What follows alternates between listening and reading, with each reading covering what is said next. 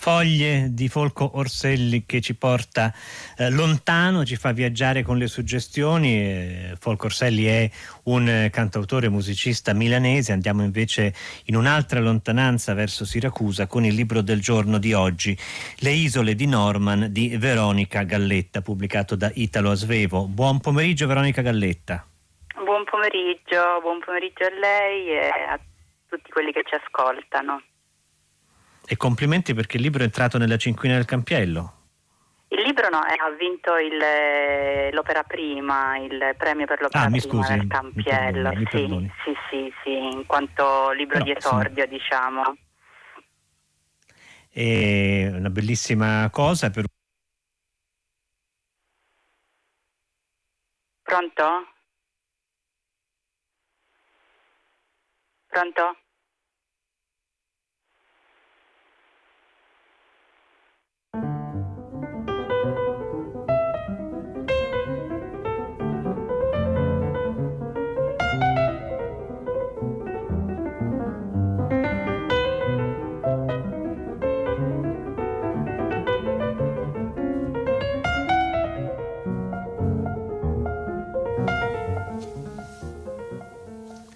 Eh, siamo di nuovo in linea, c'è stato un piccolo problema, scusate. È con noi Veronica Galletta sono qui, sono qui, eccoci, la sento. Eccoci, abbiamo, abbiamo, già risolto, abbiamo risolto rapidamente. Dunque, dicevamo, Elena ha un padre e una madre eh, che però eh, non è che non vadano d'accordo, ma c'è una sorta di separazione di fatto in atto nella famiglia. Eh, Clara si è rinchiusa in camera sua e eh, compone alte pile di libri che forse legge, forse no, ehm, e a un certo punto improvvisamente scompare. Elena si porrà come obiettivo quello di ritrovare sua madre padre e lo farà con uno stratagemma eh, complicato che ha qualcosa di ossessivo e di magico al tempo stesso. Traccerà una mappa del, uh, dell'area della città in cui si trovano che coincide, che fa coincidere con la mappa delle mattonelle della stanza della madre e a seconda di dove si trovano eh, le pile di libri in eh, questa stanza andrà a depositare in giro per la città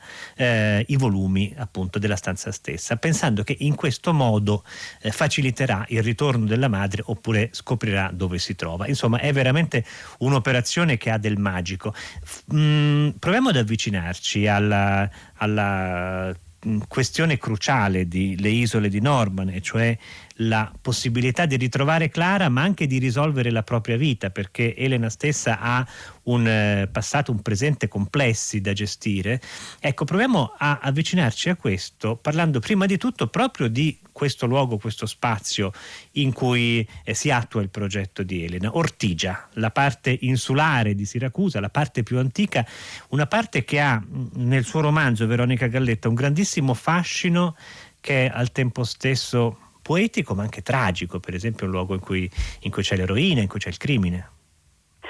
Eh, sì, eh, quando ho cominciato a scrivere questa storia, partendo in realtà dalla parte che riguarda il passato di Elena, la bambina, e poi quando ho deciso che eh, ci sarebbe dovuto essere un, un contraltare, quindi un'Elena più grande, adulta, che cercava di confrontarsi con questo suo passato, e mi è venuto comunque naturale sì, eh, ambientarlo sull'isola di Ortigia, che è un posto che conosco molto bene perché è un posto da cui, eh, da cui vengo e che eh, mi rendo conto poi a posteriori perché delle cose che si scrivono si capisce sempre meglio in qualche modo dopo, per fortuna, no? se no sarebbero non so, liste della spesa eh, che ha comunque degli elementi, appunto come dice, come dice anche lei, eh, tragici, ha una storia molto, molto, grande, una storia molto antica, basta guardare um, il Duomo per capire, no? il dorico, il barocco che poi si sovrappone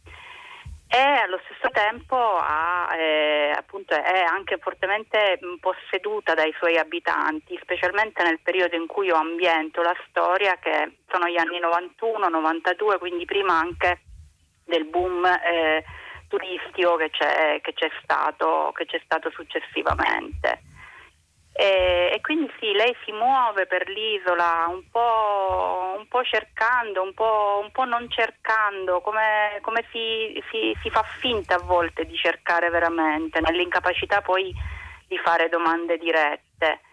In questo giro nel quale cerca, eh, incontra delle persone, raccoglie indizi o idee che lei poi interpreta o reinterpreta, diciamo, così.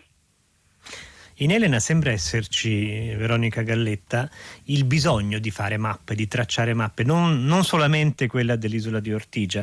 C'è una pagina, per esempio, in cui lei comincia a disegnare una griglia e solo dopo aver tracciato l'intero reticolo si sente sciogliere il nodo allo stomaco, che le si rilassa via via che termina di sistemare numeri e lettere. Ecco, sembra esserci un, un disagio profondo che si risolve almeno temporaneamente quando eh, lei fa un tentativo, uno sforzo per mettere ordine nella realtà?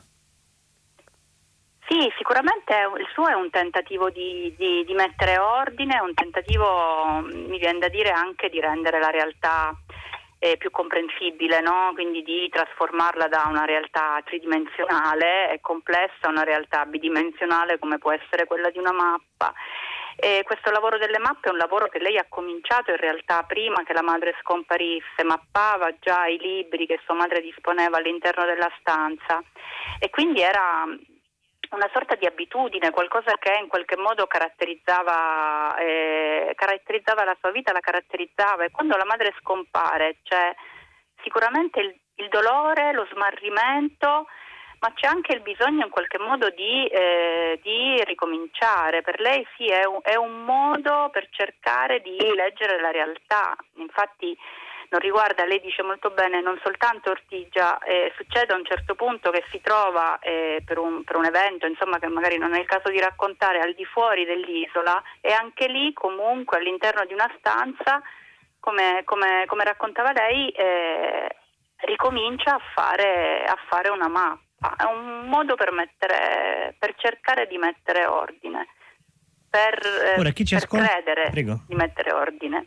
Mi dica. Chi ci ascolta potrebbe immaginare a questo punto un libro che eh, parla di libri, che ha qualche cosa a che fare con l'eleganza del riccio di Muriel Barbery o leggere Lolita Teheran di Azzarna Fisi o il libro sociale in Crossroad di Ellen Hanf, insomma questi libri che eh, sono costruiti e ci intrattengono e ci incantano a volte con il, i, i nomi di altri grandi libri. Ora è vero che tanti libri e tanti scrittori compaiono saltuariamente qua là nel corso di Le isole di Norman, però mi ha colpito molto eh, Galletta il fatto che eh, noi non sappiamo quasi mai quali siano i libri che, eh, eh, che Elena distribuisce per la città, neanche lei sembra farci molto caso. In realtà non sappiamo neanche se la madre li abbia letti oppure no. Che cosa rappresentano allora questi libri?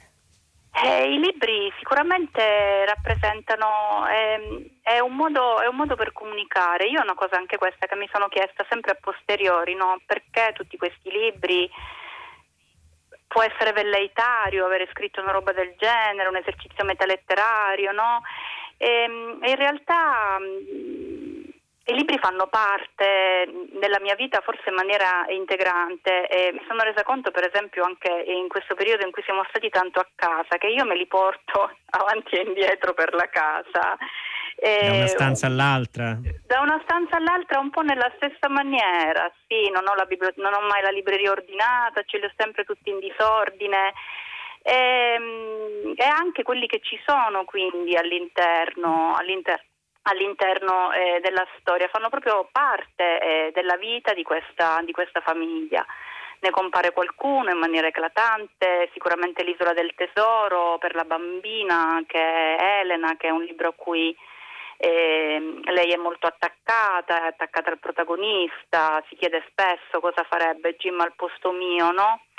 E anche il titolo in qualche modo del, del, del romanzo vuole richiamare l'isola di Norman, l'isola del tesoro.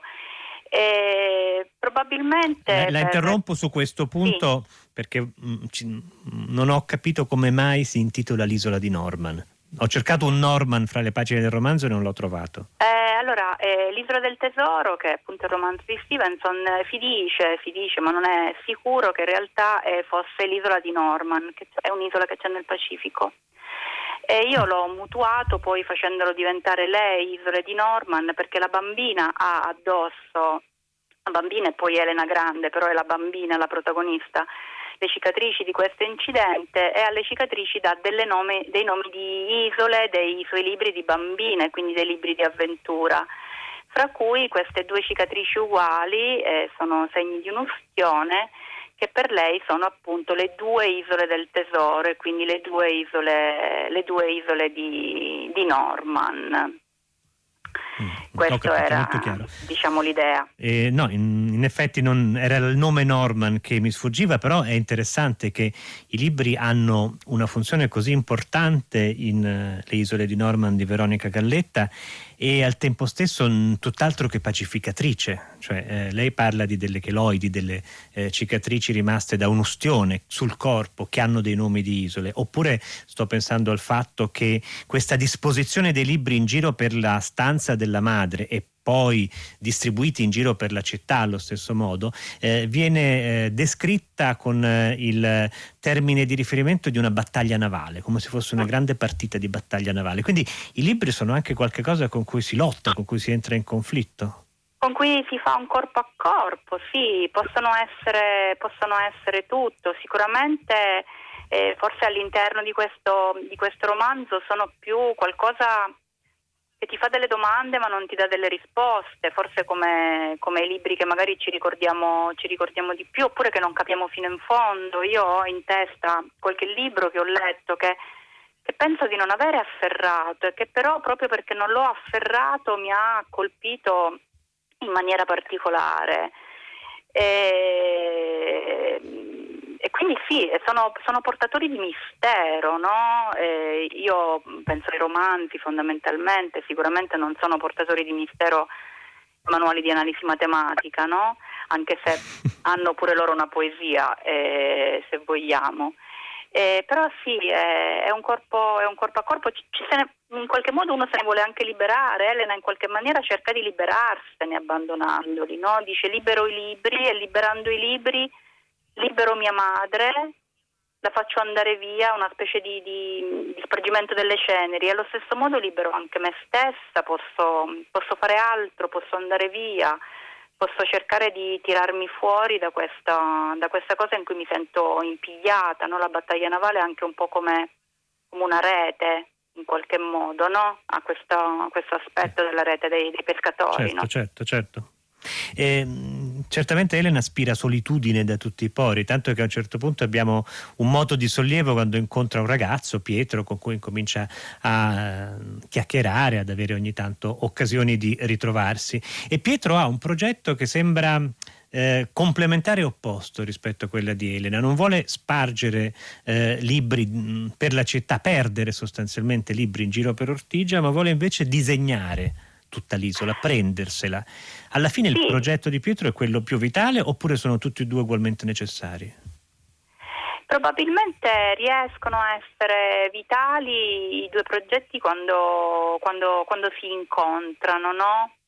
eh, il mistero del libro invece la rappresentazione. Eh, io eh, il primo momento in cui si incontrano, si incontrano in un parcheggio, in un giorno molto particolare che è il giorno dei morti, in cui eh, l'isola è anche deserta perché tutti sono andati al cimitero.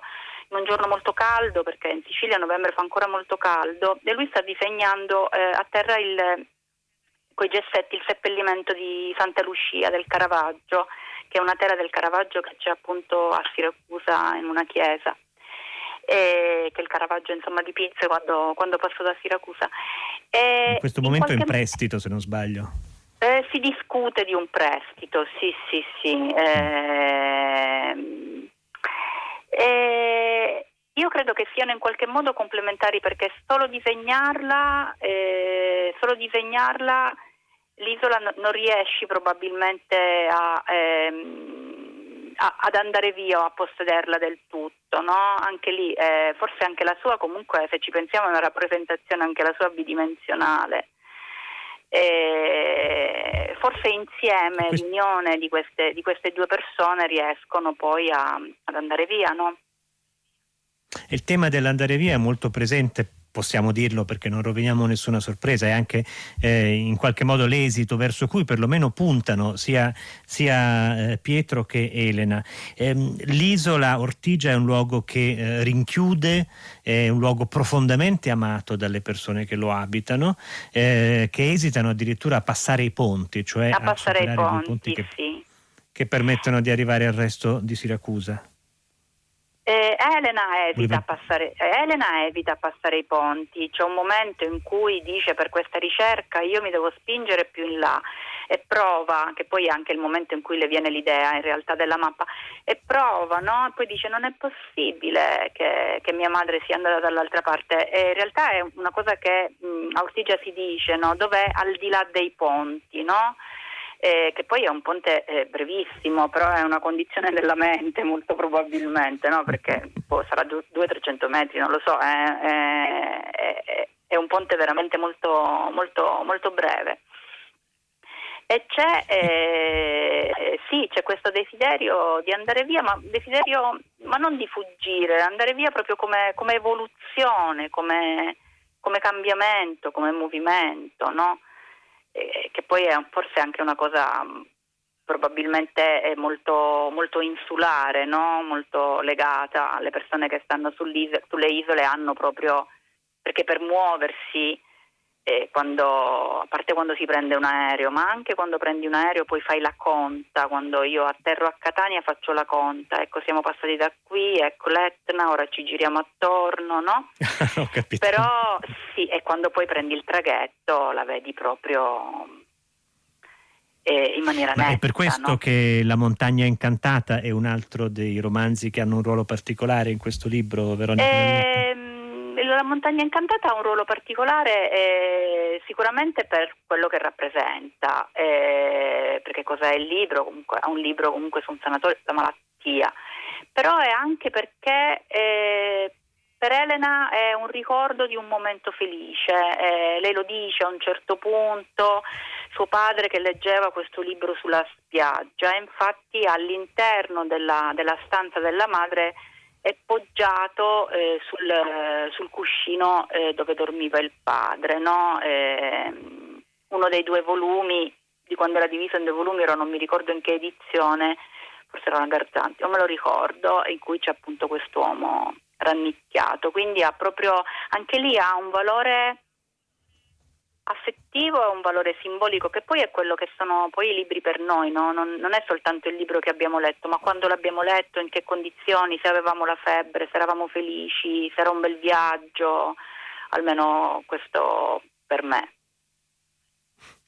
E questo accenno ai ricordi ci porta verso tutto un altro versante di Le isole di Normandy, Veronica Galletta, pubblicato dalla Italo Svevo Edizioni, e cioè quello a cui del resto abbiamo accennato della bambina, perché Vero, eh, non Veronica, Elena ha subito un incidente grave quando era piccolo, una terribile ustione, eh, di cui apprenderemo i dettagli via via nel corso del romanzo, ma comunque sostanzialmente si è bruciata con l'acqua bollente. E questo è un altro dei misteri che, eh, che il romanzo vuole svelare. In fondo un mistero che ci cattura ancora di più della questione di dove si sia nascosta sua madre Clara, perché eh, ha a che fare ovviamente con, con, una malefatta, con un potenziale crimine. Eh, un, sono molte cose dentro questo mistero. Un aspetto importante mi sembra sia, Veronica Galletta, il rapporto con il proprio corpo, perché attraverso il fatto che Elena ha queste cicatrici che la segnano profondamente e, e che vive in un modo particolare, anche giocoso quando è bambina, ecco, sì. attraverso questo lei ha un senso di chi lei stessa sia. Ci vuole parlare di questo? Sì, eh, sicuramente eh, è un incidente che le capita quando è molto piccola, no? quindi per lei sono delle cose eh, che, sono sempre, che, sono sempre, esistite, tant'è vero che eh, c'è una parte del libro in cui lei va al mare con la madre, poi tornano a casa, la controra in cui bisogna stare dentro perché fa molto caldo, lei si disegna e disegnandosi si disegna con tutte le cicatrici, cioè, ma è normale no? come si disegna i capelli, eh, gli occhi, la bocca, il naso, disegna anche le sue, le sue, cicatrici, la caratterizzano a tutti gli effetti, la, la caratterizzano dentro e fuori perché eh, è chiaro che eh, un incidente del genere poi eh, crea probabilmente eh, un certo tipo di persona, eh, un certo tipo di carattere o, o, un altro. Ed è anche una cosa di cui lei si fa avvanto. Io a questa cosa tenevo, no? c'è, un, c'è, questa, c'è, una scena in cui lei con i suoi compagni a scuola, in un momento anche di, di rabbia, sono successe alcune cose, le fa vedere e i suoi compagni sono, sono invidiosi, eh, ma come, mm, come normale no? quando eravamo piccoli, quando qualcuno aveva, eh, si rompeva un braccio, io non, non mi sono mai rotta niente no? e, e io mi ricordo da piccola che un po' ci soffrivo perché è, è, un segno, una cicatrice, è un segno del mondo, è un segno che tu sei sopravvissuto, è un segno di coraggio, una cosa che hai soltanto tu, no? E infatti gli dà dei nomi delle isole, eh, gli dà Lilliput, Laputa, Montprocen, Atlantide e poi le due isole del tesoro, sì. Quindi voleva ecco, essere in questo isole. senso... Sì. No, mi colpisce questo fatto che le isole del tesoro siano due, perché il due torna spesso in questo romanzo, eh, torna spesso quella mh, mm, poesia, anch'essa di Robert Louis Stevenson, eh, sul sì. compagno segreto, sul doppio. Sull'amico, sull'amico e, immaginario, sì, sul doppio. L'amico sì, immaginario si gira attorno al tema del doppio e che potrebbe avere a che fare anche con l'incidente che ha subito Elena. Ecco, perché questo tema acquista un significato così forte, preponderante nella storia soprattutto dell'Elena bambina? Perché lei eh, da, eh, quando, quando, la madre va via scopre, scopre, un quaderno e si rende conto di, di, di se stessa, un quaderno di se stessa bambina che non ricordava e all'interno di questo quaderno c'è segnato il nome di una bambina che dovrebbe essere la sua migliore amica e da subito comincia a chiedersi perché lei non se lo ricorda e questo poi è stato lo spunto di questo romanzo per me. È successo è di trovare un quaderno. Sì, di trovare un quaderno, di trovare un nome di una bambina che io scrivevo che era la mia migliore amica e di non ricordare niente. E, e ho detto, vedi, la memoria è veramente una cosa labile, plasmabile per me poi, ecco, nella, nella mia esperienza. Mi è sembrato uno spunto interessante. Esiste questa bambina, non esiste questa bambina?